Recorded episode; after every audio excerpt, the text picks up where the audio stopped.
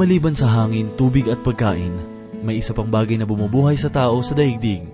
Maaari tayong manghula sa bagay na iyon, subalit nais kong malaman mo na ang isang bagay na iyon ay ang habag ng Diyos.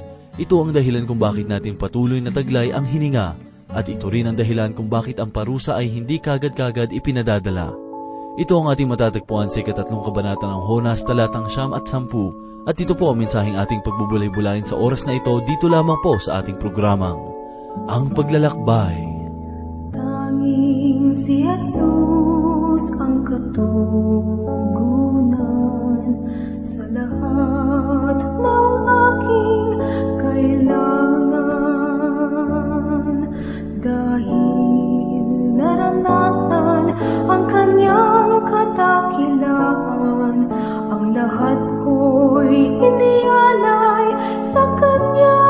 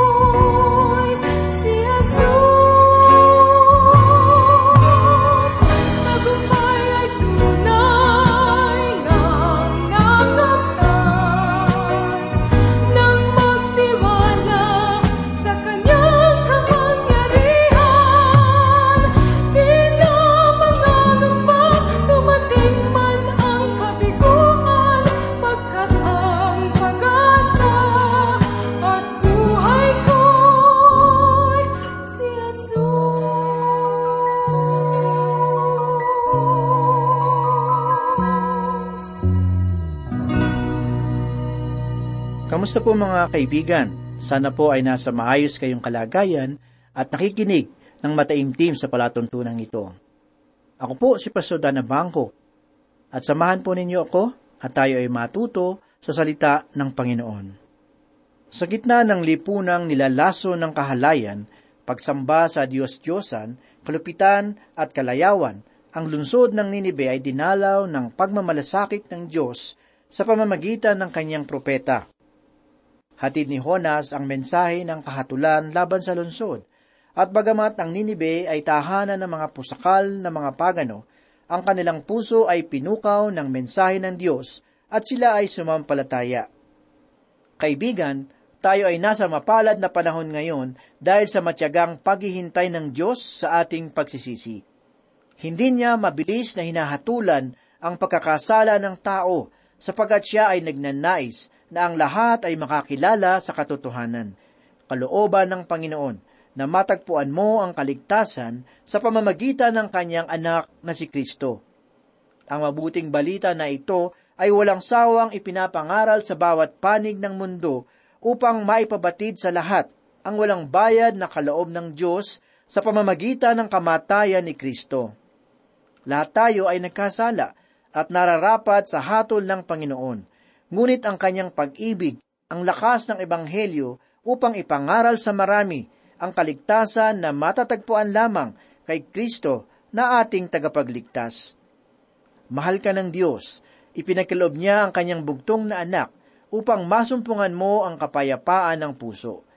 Hindi mo kinakailangan ang mahusay na pananalita upang kunin ang pansin ng Diyos sa iyong mga panalangin. Iisa lamang ang hangad ng Panginoon na makita sa iyo, at iyon ay walang iba kundi ang taos-pusong paglapit sa Kanya. Sabihin mo sa Kanya ang totoong nararamdaman mo. Ipahayag mo na nasasaktan ka at nahihirapan ka sa iyong kalagayan. Hindi ka itataboy ng Panginoon. Mahal na mahal ka niya. Ngunit dapat mong maunawaan na ating pagkakasala laban sa Diyos ang siyang naging dahilan upang tayo ay mahiwalay sa Kanyang kalooban. Masigit tayong nagpakasasa sa kadiliman at tinalikuran ang liwanag ng Kanyang salita, kung kaya't inilugmok tayo ng kasalanan sa hatol ng Diyos. Ngunit ang luklukan ng Panginoon ay naguumapaw sa biyaya.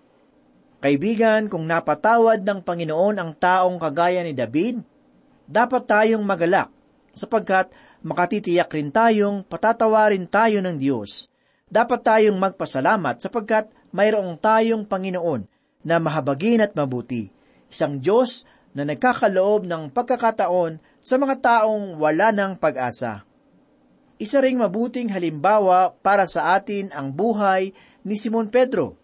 Makaikatlong ulit niyang itinakwil ang Panginoon, subalit sa halip na kaparusahan ang kanyang makamit, siya ay minasdan ng Panginoon ng may kahabagan.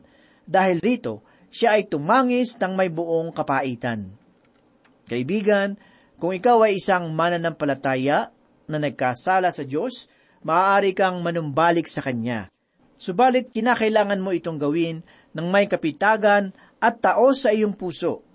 Malaya kang sabihin sa Kanya ang mga bagay na hindi mo kayang sabihin sa mga tao. Makakaasa kang ikaw ay Kanyang tatanggapin sapagkat siya ay Diyos ng minsan pang pagkakataon. Ang pangyayari sa buhay ni Propeta Jonas ay napakagandang halimbawa kung paano itinutuwid ng Diyos ang Kanyang mga anak. Kaibigan, iyan ang kahangahangang larawan ng pagmamahal ng Diyos. Kaysarap isiping tayo ay makatatagpo ng kapahingahan sa Kanyang habag. Ito ang katotohanang makikita natin sa aklat ni Propeta Jonas, ang pagbabalik loob ng Ninive sa Panginoon, ang siyang pinakadakilang paggising na naganap sa kasaysayan ng daigdig. Ipagpapatuloy po natin sa mga sandaling ito ang mahuling talata dito sa 2 kabanata ng Jonas. Tayo po ngayon ay dadako sa 9 at 10 talata upang tunghayan ang tunay na kahulugan ng pagsisisi.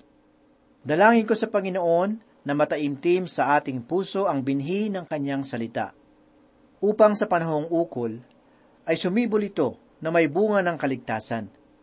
Basahin po natin ang 9 at ang 10 talata bilang ating pagpapasimula. Sino ang nakaalam, maaring umatras at magbago ng isip ang Diyos at tumalikod sa Kanyang nagniningas na galit upang tayo'y huwag mamatay. Nang makita ng Diyos ang kanilang ginawa, na sila'y humiwalay sa kanilang masamang lakad, nagbago ng isip ang Diyos tungkol sa kasamaan na Kanyang sinasabing gagawin niya sa kanila, at hindi niya iyon ginawa. Ang pahayag na ating binasa ay isa sa mga talata sa banal na kasulatan na binabato ng maraming panunuligsa. Ang mainit na usapin sa talatang ito ay tungkol sa kalikasan ng Panginoon bilang hindi nagbabagong Diyos. Ang sabi ng mga tagapagsuring ito, kung ang Diyos ay hindi nagbabago, bakit sa talatang ito ay sinabi na siya ay nagsisi? Ang ganitong katanungan ay hango sa isang salin sa banal na kasulatan na gumamit ng salitang nagsisi, sa halip na nagbago ng isip. Mula sa salin na ito nagmula ang paniniwala na ang Panginoon ay nakagagawa rin ng pagkakamali. Subalit sang-ayon sa saligan ng mabuting pagsusuri, ang ganitong kaisipan ay walang mabuti at maingat na pag-aaral tungkol sa banal na kasulatan. Isa sa mga mahalagang pagsasaalang-alang na dapat nilang pinag-aralan ay ang orihinal na wika ng kasulatan. Sa aking palagay ay makatutulong sa atin ng mainam ang salin ng banal na kasulatan mula sa Hebreo patungo sa wikang Griego, na tinatawag na Septuagint. Gamit ang salin na iyon, makikita natin na ang salitang pinagmulan ng kanilang usapin at panunuligsa ay mayroon palang natatanging kahulugan na salungat sa kanilang pangunawa. Ang salitang Griego na metanoisen ay literal na nangangahulugan ng pagbabago ng isip. Hindi ito nangangahulugan ng pagsisisi dahilan sa pagkakamali, kundi ay pagbabago ng isip dahilan sa makatuwirang pagtugon. Ngunit hindi dito nagtatapos ang kanilang katanungan sapagkat ang sabi nila, kung ang Diyos ay hindi nagsisisi, ay siya ay hindi nagbabago. Bakit siya nagbabago ng pasya o pag-iisip? Ito ba'y nangangahulugan na wala siyang paninindigan? Bilang tugon sa katanungang ito, nais kong sabihin una sa lahat na ang Diyos sa kanyang kalikasan ay hindi nagbabago. Batid niya ang katapusan sa simula pa lamang ng walang hanggan. Walang anumang dahilan upang siya ay magbago sapagkat siya ay Panginoon ng lahat ng bagay. Kaysarap isiping ang katalinuhan ng mga hari, pangulo, pantas, dalubhasa, at ang mga tanyag na tao sa daigdig ay walang anumang naiambag sa kaisipan ng Diyos upang maunawaan niya ang mga bagay-bagay. Muli, nalalaman at nakikita niyang malinaw ang katapusan mula pa lamang sa hindi malirip na pasimula na para sa tao ay isang hiwaga. Ang Panginoon ay hindi nagbabago. Ito ang katotohanan masigit pang maliwanag kaysa sikat ng araw. Ngunit ang banal na kasulatan ay may sinasabi tungkol sa pagbabagong ginawa ng Diyos. Isang mabuting halimbawa nito ay nasa talatang ating pinagbubulay-bulayan. Subalit bago natin lubusang maunawaan ang katotohanang nilalaman ng talata, mahalagang malaman natin na ang banal na kasulatan ay may mga paraan at gamit ng pananalita. Isa na rito na halimbawa ang anthropomorphiya. Ito ay isang uri ng pananalita na gumagamit ng mga bagay na mula sa pisikal o pangkaloobang katangian ng tao upang bigyang buhay at kahulugan ang katotohanan ng Diyos sa kanyang sarili. Upang masigit nating maunawaan, hayaan ninyong magbigay ako ng ilang mga halimbawa mula sa banal na kasulatan patungkol sa gamit ng anthropomorphiya. Basahin po natin ang isang pahayag na nasusulat sa 16 na kabanata ng 2 Kronika, talatang 9, na ganito ang sinasabi, sapagkat ang mga mata ng Panginoon ay nagparoot parito sa palibot ng buong lupa upang ipakita ang kanyang kapangyarihan alang-alang sa kanila na ang mga puso ay tapat sa kanya. Sang-ayon sa pahayag, ang Diyos raw ay mayroong mga mata. Ngunit, anong uri ng mga mata ito? Ito ba ay tulad ng sa tao? Kung ito ay tulad ng sa tao, anong kulay nito? Bughaw ba? Kayumanggi kaya o itim? Subalit, tiyak na ito ay hindi maaari sapagkat ang Diyos ay Espiritu. Ang Panginoon ang lumikha ng ating mata at tiyak na siya ay nakakakita kahit na siya ay walang taglay na mata na tulad ng sa ating katawan. Ang bagay na ito ay mahirap unawain ng tao. Kaya naman ang banal na kasulatan ay gumagamit ang anthropomorphiya upang ihayag ang isang malalim at mahiwagang katotohanan na hindi sakop ng ating makataong kalikasan. Dito sa talatang ating binasa, ang paruot paritong mata ng Diyos ay sagisag ng kanyang kakayahan bilang Panginoon na nakakakita ng lahat ng bagay. Muli, ang gayong uri ng pananalita ay tinatawag na anthropomorphiya, sapagkat ito ay gumagamit ng mga bagay na mula sa tao upang bigyang sagisag ang hindi malirip na katotohanang taglay ng Panginoon sa kanyang sarili. Narito pa ang isang halimbawa na atin namang matatagpuan sa 19 na kabanata ng Awit, 1 talata. Nagpapahayag ng kaluwalhatian ng Diyos ang kalangitan, at ang mga gawa ng kanyang kamay ay inihahayag ng kalawakan. Sa paanong paraan ginawa ng Diyos ang sangnilikha? Gumamit ba siya ng kamay upang hubugin ang daigdig at langit? Ano kayang uri ng palad mayroon ng Panginoon? Muli, ang mga katanungang ito ay mawawala ng matuwid na kasagutan kung hindi natin maunawaan ang paraan ng pananalita na ginagamit sa talata. Dapat nating pakatandaan na ang Diyos ay Espiritu at hindi siya nagtataglay ng anyong tulad ng sa atin. Subalit, para sa kapakanan ng ating maliit na pangunawa, ay gumagamit siya ng mga sagisag o pamamaraan mula sa daigdig at sa tao upang ipahayag ang kanyang katangian. Sa totoo lang, ang katagang gawa ng kanyang kamay sa talatang ating binasa ay nangangahulugang literal na gawa ng kanyang daliri.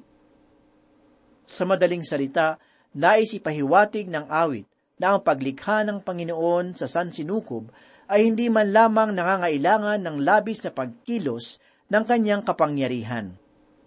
Kaibigan, ito ang mabuting na itutulong ng antropomorpiya sa larangan ng paghahatid kahulugan. Binigyang halimbawa nito sa maliit na kaparaanan ang malalim na katotohanang natatago sa malawak na karunungan ng Diyos. Pansinin naman natin ang isa pang halimbawa na nasusulat sa 53 kabanata ng Isayas, 1 talata. Sinong naniniwala sa aming narinig at kanino nahayag ang bisig ng Panginoon?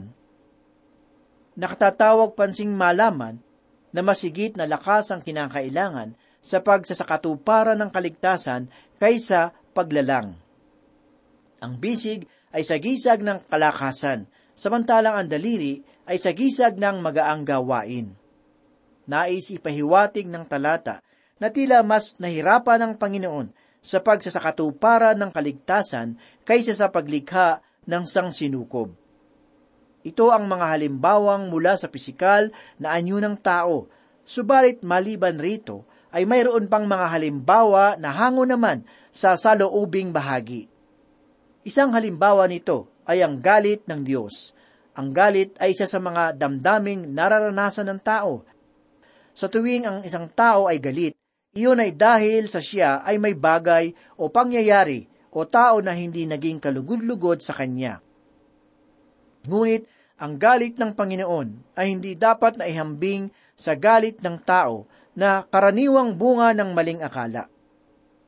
Ang Diyos ay nagagalit, subalit ang kanyang galit ay banal, sapagkat ito ay laban sa kasamaan.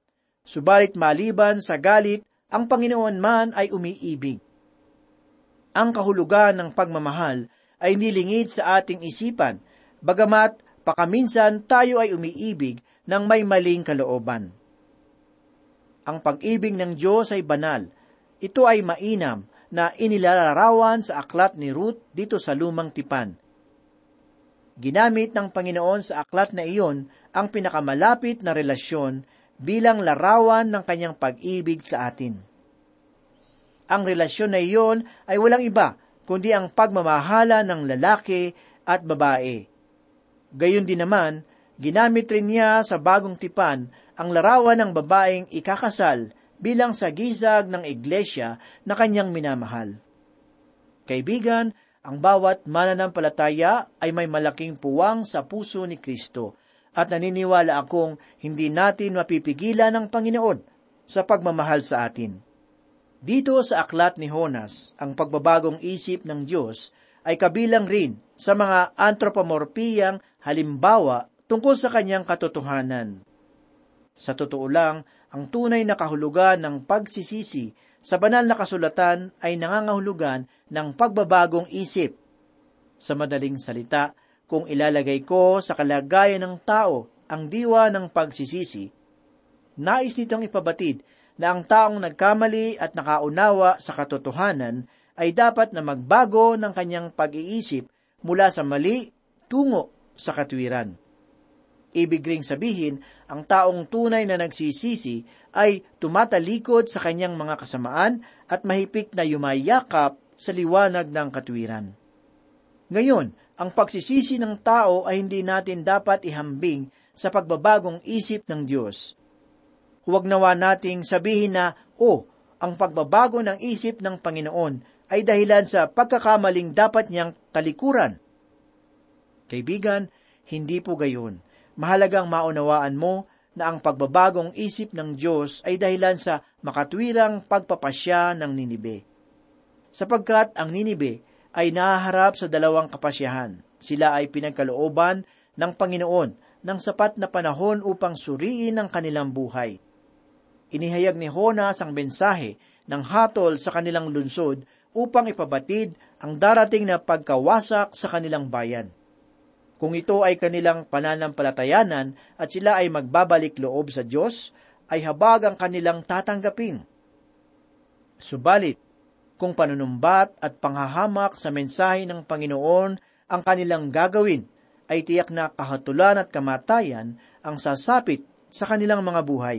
Ibig sabihin, ang Diyos ay mayroong dalawang tiyak na katugunan para sa bawat hakbang na gagawin ng Ninive. Habag o hatol ang sa kanila'y inilaan, sangayon sa katugunang kanilang pipiliin. Ang tamang katanungan kung gayon ay ito, sino ang nagbago, ang Diyos o ang tao? Nahahanda ang Panginoon na ihatid ang hatol matapos ang 40 araw, subalit hindi itinuloy ng Diyos ang kanyang kaparusahan. Ito ba ay nangangahulugan na ang Panginoon ay walang isang salita?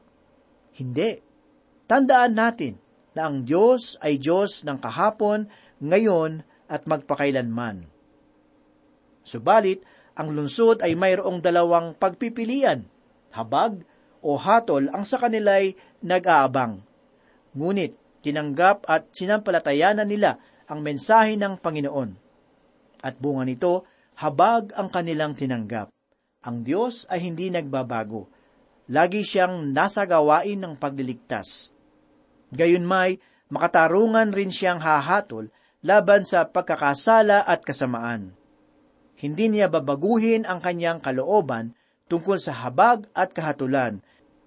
Gayunmay, ang tao sa kanyang sarili ay may kalayaang pumili ng kanyang kahihinatnan, habag o hatol ang nasa kanyang harapan. Kung ang katotohanan ni Kristo ay hindi mo pa nasusumpungan sa iyong buhay, nais kong malaman mo na si Yesu Kristo, ang anak ng Diyos na nag-alay ng kanyang buhay para sa iyong ikaliligtas. Sinasabi ng banal na kasulatan sa 5 kabanata ng Roma, talatang 6-8 ang ganito, sapagkat noong tayo ay mahihina pa, sa tamang panahon si Kristo ay namatay para sa masasama, sapagkat bihirang mangyari na ang isang tao'y mamamatay alang-alang sa isang taong matuwid. Bagamat alang-alang sa isang mabuting tao, marahil ay may mangangahas mamatay. Subalit, pinatunayan ng Diyos ang kanyang pag-ibig sa atin, na noong tayo'y makasalanan pa, si Kristo ay namatay para sa atin. Ang kabayaran ng ating paghihimaksik at katigasan sa harapan ng Panginoon ay nangangahulugan ng hatol na kamatayan. Subalit sa hindi maipaliwanag na kagandahang loob ng Diyos, kusang loob niyang ibinigay ang bugtong niyang anak upang maging iyong tagapagligtas. Binata ni Kristo ang ating mga kasalanan at binayaran iyon sa pamamagitan ng kanyang madugong kamatayan sa krus. Dahil rito, ang Diyos ay malayang nag-aanyaya sa lahat ng tao na tanggapin ang kanyang anak upang sa pamamagitan ng pananampalataya kay Kristo, ang tao ay hindi mapahamak kundi magkaroon ng buhay na walang hanggan.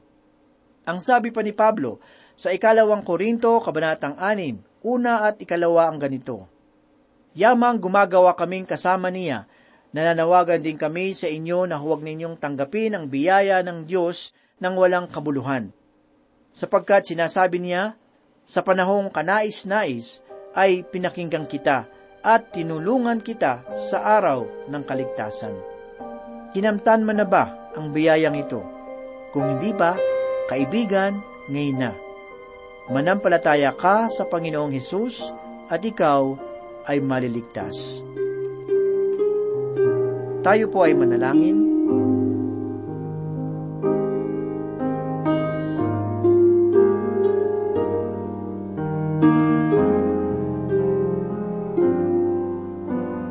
Maibigin at mapagpala naming Diyos, Ama naming makapangyarihan sa lahat. Ang mga salita mo ay makapangyarihan, nanunuot sa kaibuturan ng aming mga puso. Dinadalangin namin, Panginoon, na ang mga salita mo na aming narinig ay magsilbing gabay sa aming buhay. Dinadalangin namin ang aming mga kaibigan at tagapakinig na patuloy na sumusubaybay sa programang ito. Aming hinihiling ang kagalakan at maging ang tibay nawa sa kanilang pananampalataya. Ang iyong mga salita na kanilang napapakinggan, kung meron sa kanila ang nagtataglay ng mabibigat na dalahin, mga problema, karamdaman o anumang pagsubok sa buhay, sa iyong pangalan, idinadalangin namin, Panginoon, na iyong tugunan ang kanilang pangangailangan sangayon sa kanilang pananampalataya at pagtitiwala sa iyo. Pagpalain mo ang bawat isa at tulungan kami na mamuhay ayon sa iyong kalooban. Ang lahat ay aming hinihiling sa iyong matamis na pangalan. Amen. Ang tao sa mundo ay walang katahimikan, laging naghahanap ng kaligayahan. Kung saan-saan dako ang pinupuntahan upang makadama ng kapayapaan.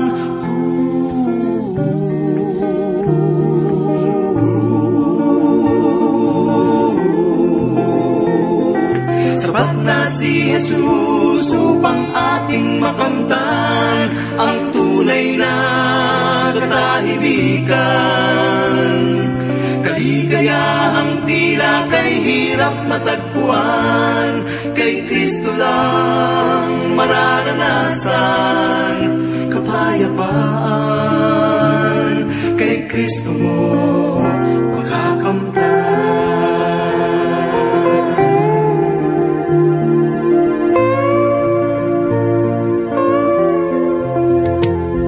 Ang kasalanan mo ay walang kapatawaran, kung ang sarili mo ang iyong pinahihirapan.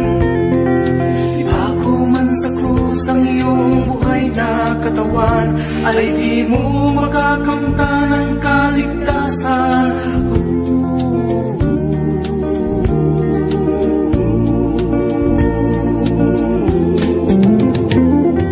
Sapat na ang dugong itinigis niya doon sa krus upang hugasan ang ating pagkakasala. Sapat na ang pag-ibig na inialay ni Jesus upang tayo ay lubusang lumigaya. Walang hanggang pagmamahal ang ating malalaman.